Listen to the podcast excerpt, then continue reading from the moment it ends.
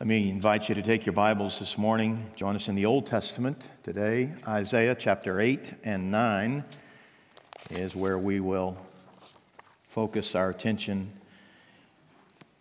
initially. We shall move from there perhaps. Uh, well, certainly we will. But Isaiah is uh, a wonderful book on a lot of uh, levels uh, for a number of reasons. But it's also a very difficult book uh, 66 chapters, and there is no single narrative line. So it's kind of like uh, reading uh, a diary, which I've never done personally, but uh, I'm, I'm, I'm, aware, having read other people's uh, record of their own experiences, on, on a Monday they might think of something, on Tuesday they might think of something totally else. Uh, Wednesday, they're, they're on a third subject and so forth. That's the way life is. It jumps from point to point to point to point. Well, Isaiah's story, or if you will, is difficult to follow. And so people find it difficult to uh, read and, if you will, understand the big idea, the main point. But Isaiah is the most quoted book from the Old Testament in the New Testament.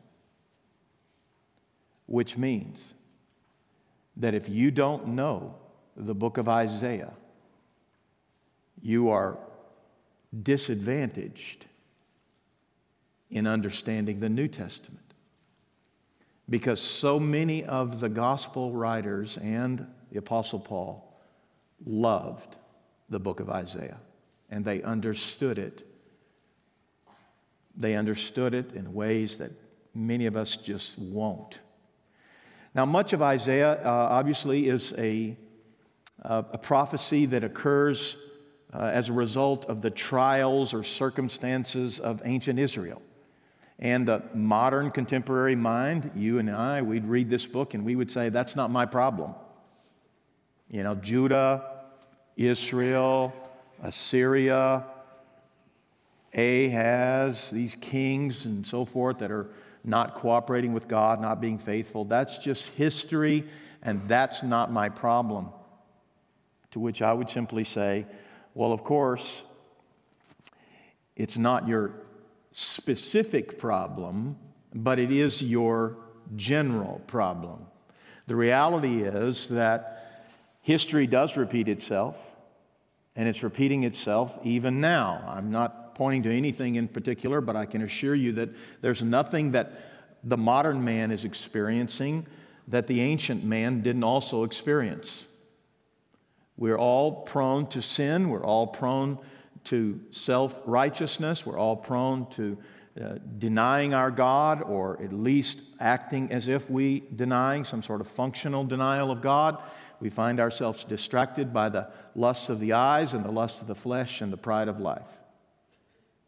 In other words, friends, you're no different than a man who lived a thousand years ago, or 2,000 years ago, or 3,000 years ago.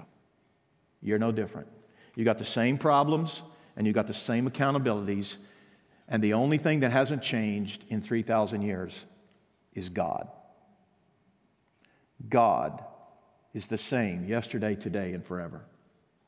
And that is the good news that we proclaim that God is full of mercy. If He was merciful to them, He will be merciful to us. So we read Isaiah clinging to God's promise of mercy because we know that though our immediate historical circumstances are different, we don't live in Judah, we don't live in ancient Israel, yet we are nonetheless citizens of earthly kingdoms who are at various points in complete denial of God. We walk amongst people in darkness, and we find ourselves in need of a great light.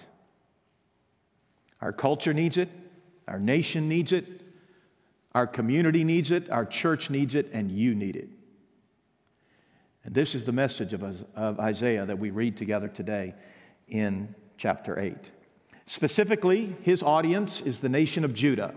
Historically, the nation of Assyria is perched on the northern border. Assyria, not Syria, but Assyria, is a profound enemy, uh, to the northern kingdom of Israel and then ultimately to the southern kingdom of Judah. Specifically in chapter 8, he is proclaiming judgment upon Judah, but offering the promise of hope. And we shall see that in a moment. So we're going to read uh, beginning in verse 11 of chapter 8 and read through familiar text through verse 7 of chapter 9. So let's read together. Isaiah prophesying against Judah.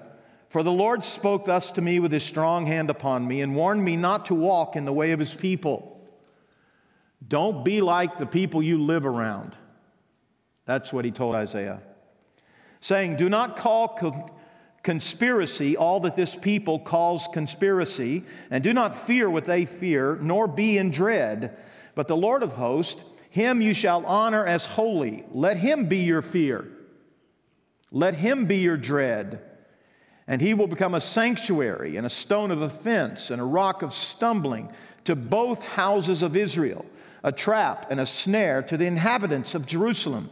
And many shall stumble on it. They shall fall and be broken. They shall be snared and taken. Bind up the testimony, seal the teaching among my disciples. I will wait for the Lord who is hiding his face from the house of Jacob, and I will hope in him.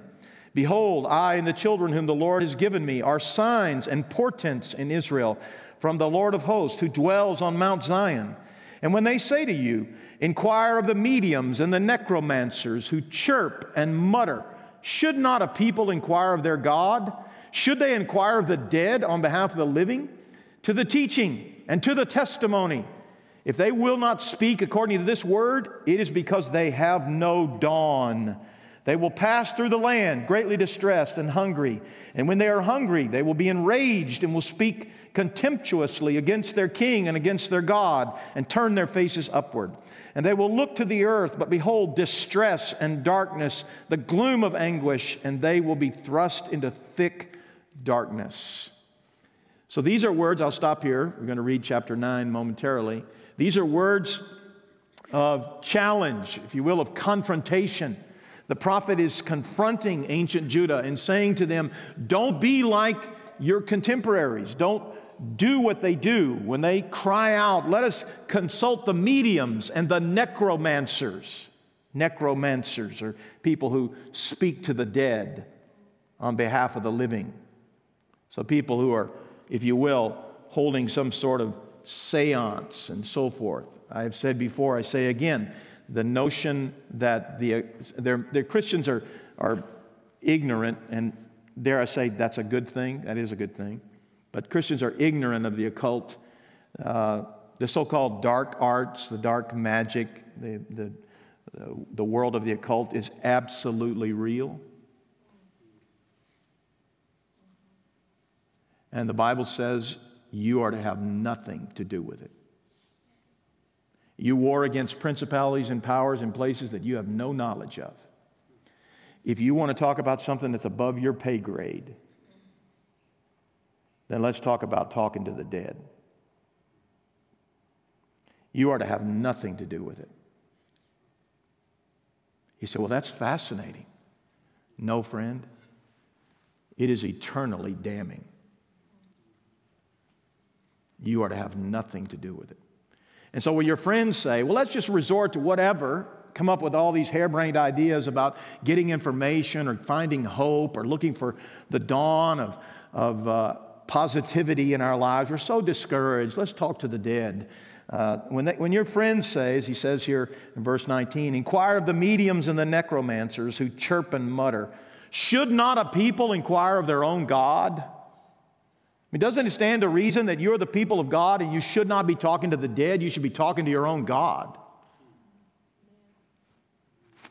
So his point here, of course, is he has a finger pointed at Judah, that they are not to be like their people that they live around. Verse 22, he concludes, and they will look to the earth, but behold, distress and darkness, the gloom of anguish, and they will be thrust into thick darkness. Have you noticed that the culture is increasingly depressed? Have you noticed that darkness appears to be getting darker? do we find ourselves in similar circumstances? I would suggest yes, we do. But the good news of the Bible, friend, is that God never leaves you when you're alone, or when you perceive you're alone, or when you think you're alone, or you're disappointed that God is silent. It may seem really dark, and it is. But God never leaves his people alone. He always gives them hope. He always tells them, I'm working. You can't see me, you don't understand it, but I'm working. I have a plan, and I'm working my plan. And you're a part of my plan, and I intend for you to continue to be faithful even though you don't understand the plan. I always think about it this way.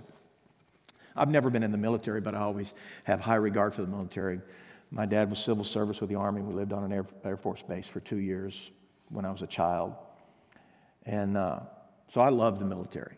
And I love the whole choreography of the military. I, I just love it. You don't have to love it, I do. Uh, but I'm, re- I'm well aware that there are people who are general officers who make decisions for people who are not general officers. And people who are not general officers just sit around and either do what they're told to do or perhaps complain because human nature being what it is. So privates don't argue with generals because privates don't know what generals know. Corporals don't know what majors know.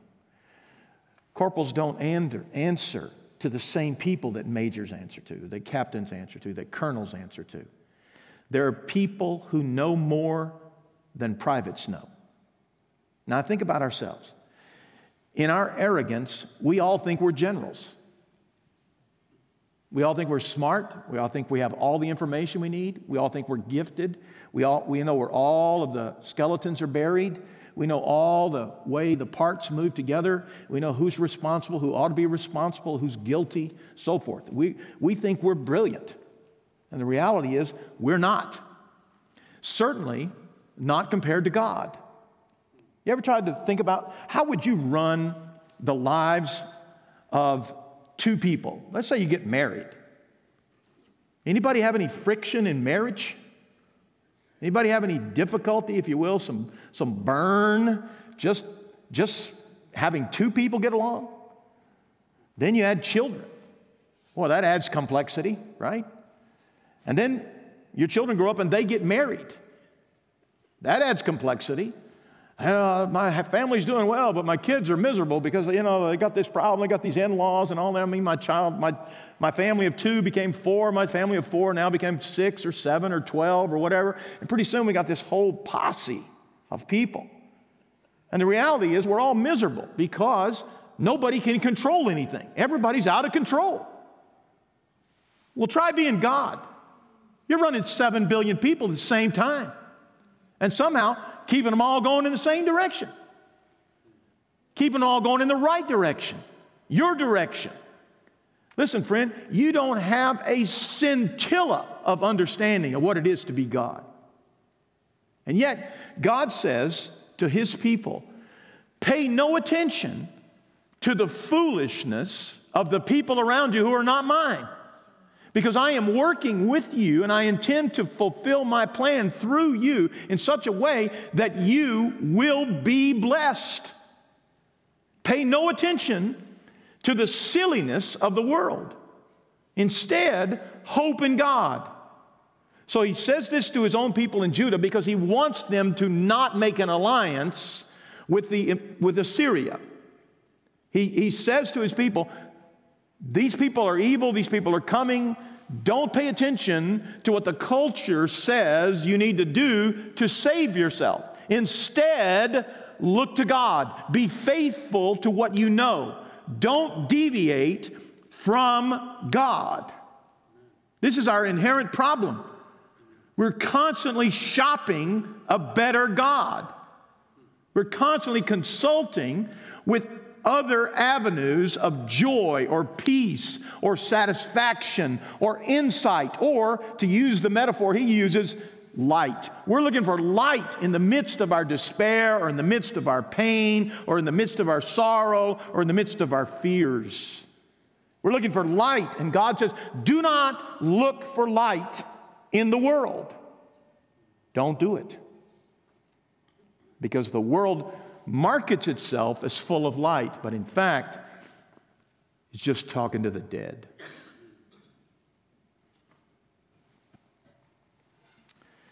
So that brings us to chapter 9.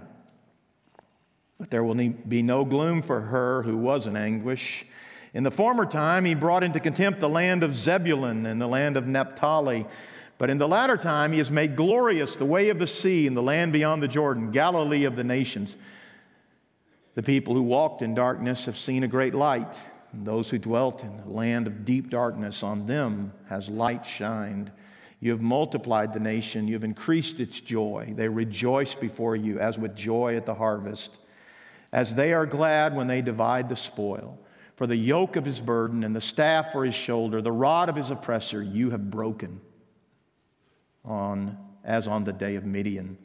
For every boot of the trampling warrior in battle tumult and every garment rolled in blood will be burned as fuel for the fire. For to us a child is born, to us a son is given.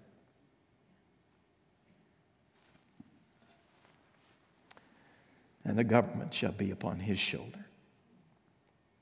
And his name shall be called Wonderful Counselor, Mighty God, Everlasting Father, Prince of Peace.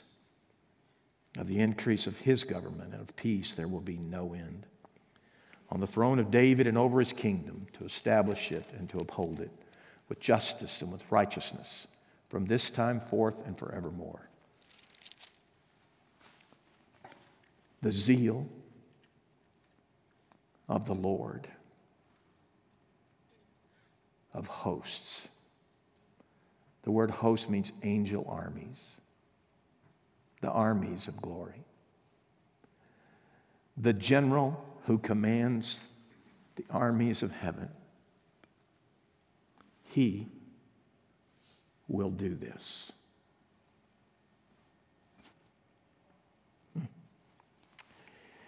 I just want to make three quick applications. The third is more lengthy, so I'll be quick about the verse 2. The first thing you note in his conversation with ancient Judah is that darkness is real. There's an awful lot of discouragement. There's an awful lot of shopping for worldly peace, worldly gods, worldly insights, worldly thinking. Darkness is real. I assure you that if, if you are leaning into the world system and finding your peace in the affairs of man and the workings of man, you will find yourself increasingly without hope. If you find yourself miserable today, I will tell you it is because you have allowed your God to become junior and you've allowed your world to become senior. There's only one reason why people find themselves profoundly discouraged, and that is because they find themselves consulting with their circumstances, and their circumstances are letting them down. Um, if I trust in a man, if I trust in a woman, if I trust in my children, if I trust in my parents, if I trust in my boss, if I trust in my neighbor, if I trust in my friend, if I trust in whatever, if I trust in the world system in various ways, there's all kinds of systems economic systems, political systems, governmental systems. There's all kinds of systems that are at play in our work, in our lives. And if you find yourself trusting in those things, believe you me, eventually there's going to be a, a wreck, a train wreck and your system is going to let you down. People will let you down. Even the people who love you will let you down. The people who love you the most will let you down. They will. They will. Absolutely, they will. It's okay. Let's not throw rocks at them. Let's recognize that ultimately our joy needs to come from something besides the world. That which is in the world is prone to rottenness, to decay, to sin, to selfishness, and all kinds of other negative words. We live in a broken system, and we're a part of it. We contribute to it, we aid the system. We are the problem. You're not going to find hope looking to yourself. You're not going to find hope looking to the people around you you think are never going to let you down. They will. They do. They disappoint. They frustrate you. They anger you. Darkness is real, and darkness takes all kinds of shapes and sizes. In the case of Isaiah, he's talking about the macro picture. He's talking about the government and, and the people who, who follow the government and have found themselves in the midst of hellish behavior. They have rejected God, and, and there's only a handful, literally, who are still faithful to God. Now, that may or may not be your evaluation of your circumstance, but I assure you, friend, darkness is real. If you find yourself today discouraged, take a number. You got a lot of company in that boat. Darkness is real. People are easily discouraged, and we are discouraged because we pay far too much attention to things that cannot bring the light.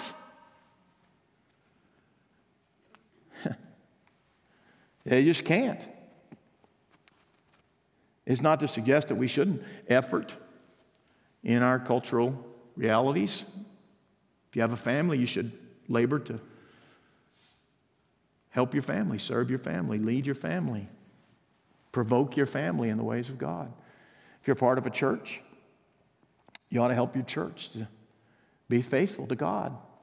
If you're part of a community, you ought to be, help your community be faithful to God. If You're part of a state, part of a nation, all of us are, you should help those entities be faithful to God. You should. But ultimately, you don't get your hope from those things. Darkness is real, and there are people today that are swimming in darkness. And I would ask the question, Christian, Christian friend, if, if you're a Christian, are you bringing the light of God into your darkness? Are you a person who is salt and light, a person of influence in your particular context? You can't fix it all, change it all, you can't choreograph it all, but you can be you. You can be who God wants you to be. Darkness is real, and the notion that somehow we all ought to just be Pollyannish run around with a little happy smile and just say it doesn't really matter. Well, that's ridiculous.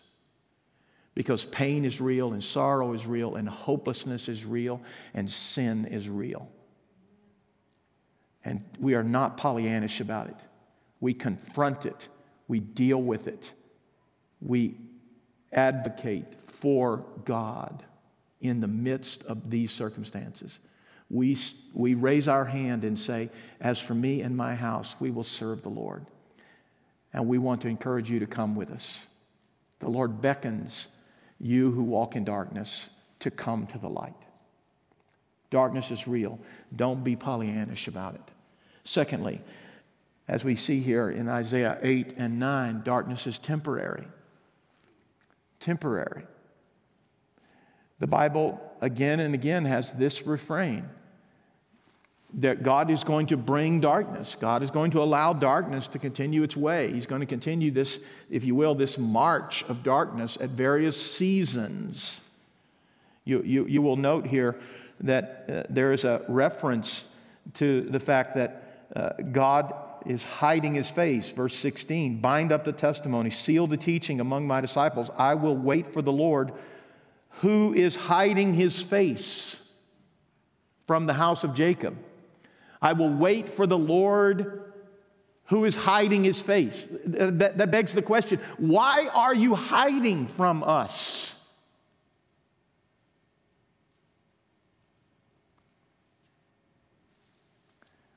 Well, we know specifically why in Isaiah's time because of their sin, because of their disregard for God, because of their unwillingness to submit to God and be faithful to God. God turns his face, he hides his face from them. But the righteous man, when the Lord turns away, the righteous man says, even as Isaiah says, I will wait for the Lord. I'm not going anywhere. I'm not looking for plan B. The Lord is plan A, and He's the only plan I've got. I want to urge you to consider your own commitment to God in the midst of the darkness. The darkness is temporary. The question is whether or not your faithfulness is going to be temporary. How do you prove yourself to be a follower of God in the midst of impending darkness or lingering darkness? How do you, how do you prove yourself faithful to God? You stay the course, you don't move, you don't change. God Himself has not changed, though He clearly hides His face at different times. And in our lives, we experience seasons of wonder why is God not? Where is God? What is up with God? Why won't God? And we have these kinds of experiences. And I would say to you, nonetheless, let us praise Him. We're not in charge of the wisdom of God. Exhibit A is Job. Why does God allow those experiences to happen to Job that are so tragic? He never, ever, ever explains that. You want to ask why questions? Ask them until you die. You're not going to get any answers. You're a private, you're not a general. You're not God. You don't know what He's doing. You don't know how He's doing what He's doing. You just have to know that He loves you, that He's at work in your life. Even in the hard times, even in the seeming darkness that others are swimming in, you are clinging to the light. You are hoping in the light. You are waiting on God. I will wait for the Lord, verse 17, who is hiding his face from the house of Jacob, and I will hope in him. Darkness is temporary. Dear friend, don't let you fall into the trap that somehow, because God doesn't operate on your schedule to remedy or alleviate or lessen or take away the darkness in your circumstances. That somehow He is not God and He is not worthy of your undying affection, your undying faithfulness. He knows what He's doing. He's smarter than you, He's wiser than you. He knows what He's doing. And then ultimately, the third thing I would say is that God proclaims hope. And this is the message that's so beautiful to us in Isaiah chapter 9. Verse 2 The people who walked in darkness have seen the great light, and those who dwelt in the land of deep darkness, on them has light shined. In other words, God is going to turn this and He is going to bring relief, He's going to bring hope. And He uh, uh, addresses the measure of darkness, verse 5 for every boot of the trampling warrior in battle tumult and every garment rolled in blood will be burned. God's going to come and He's going to set all these wrongs right and He's going to bring about a change. And ultimately, He's going to do this, we know, through the gift of a son, his, the Messiah. God proclaims hope in Himself, and that self will be manifested through his own Son. He tells us as much, verse 6 For unto us a child is born, to us a son is given, and we will place the government upon his shoulder. The problem with earthly governments, every last one of them, is they are not ruled by God. They are ruled by men and women. And we are all flawed. Our hope is not in these things, our hope is in God. Our hope must be in God, and our life must be calibrated to God, not to the culture. The culture comes and goes, the culture ebbs and flows, the culture has various voices that speak loudly, sometimes more loudly than ever before, and yet, in spite of all of that dark chatter, we must look to God. God proclaims hope, and our only hope is God. As for me and my house, we shall not leave the Lord. We shall follow the Lord. And he offers this promise of his own son. I'm reminded of these words in 1 John 1, verse 5. This is the message we've heard from him and proclaimed to you that God is light and in him is no darkness at all. 1 Timothy 6 and 16 tells us that God alone has immortality and he dwells in unapproachable light. There is a wisdom to God, there is a truth to God There is a purity to God. There is a rightness to God. There is a kindness to God. There is a true love uh, in God that is without peer, that is without comparison. God dwells in such unapproachable truth. God dwells in such unapproachable wisdom. Who are you? He asked Job this question Who are you that darkens counsel? You know, when you advise God, all you really do is just muddy things. You're really not capable of giving God advice. Instead, we rely on the promise of God for hope. God is going to send a child, He's going to send a son, and He shall place the government upon him, and He shall be the ruler. We bow before God and before His Son. Some of you know that I've been doing a uh, devotional on Facebook on Wednesdays, and I've been doing, going through the Psalms. And eventually we'll get to my favorite psalm, which is Psalm 110. That's the psalm about Melchizedek. We'll get there eventually.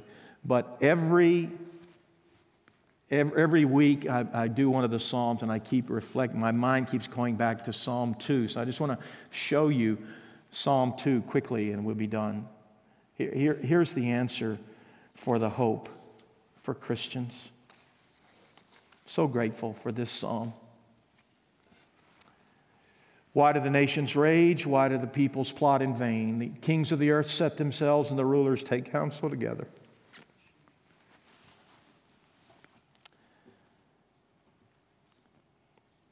Against the Lord and against his anointing. And they say, Let us burst their bonds apart and cast their cords away from us. Let us shuck our lives of God.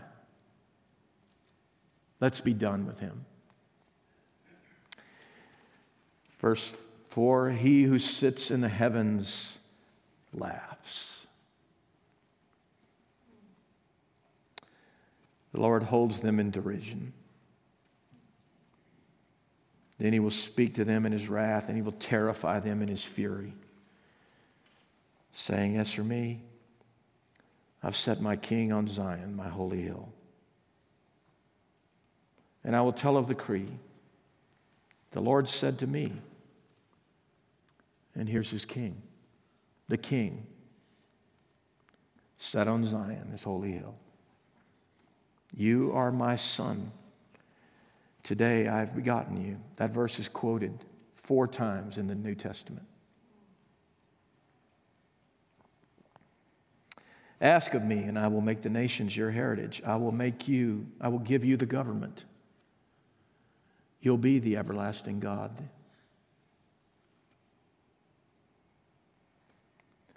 Ask of me, and I'll make the nations your heritage and the ends of the earth your possession. You shall break them with a rod of iron and dash them in pieces like a potter's vessel. Now, therefore, he turns to the kings of the earth again. He says, Now, therefore, O kings, be wise, be warned, O rulers of the earth. Serve the Lord with fear and rejoice with trembling. Kiss the Son lest he be angry and you perish in the way. Kiss the Son. I will send my son, and I will place the government upon his shoulders, and he shall be the everlasting God, the Prince of Peace, mighty, mighty in every respect. He invites you, friend, to come to his son and to kiss him, not turn away from him, but to embrace him, to draw near. In the midst of your darkness, a light has shined. The question is do you see it? Do you care to see it? Do you understand that God has not left you without hope? That God has not left you without an answer, if you will, an antidote for your darkness. This theme recurs again and again and again and again. Kiss the Son, because He is the Son who brings the light of God. I implore you today turn from your selfishness and your self righteousness, turn from your worldliness and from your concern for the things of the world as if these things have ultimate sway over your life. Though, as Job says, though he slay me, yet I will praise him. Can you say that today? Will you say that today? Will you embrace the Son who Isaiah prophesied would come and who Luke tells us has come? Hear these words again from the lips of Mary, the mother of Jesus, in Luke chapter 1. My soul, verse 46, my soul magnifies the Lord, my spirit rejoices in God my Savior, for he has looked on the humble estate of his servant. Behold, now from now on all generations will call me blessed. For he who is mighty has done great things for me, and holy is his name. His mercy is for those who fear him from generation to generation. He has shown strength with his arm. He has scattered the proud in the thoughts of their hearts, and he has brought down the mighty from their thrones and exalted those of humble estate.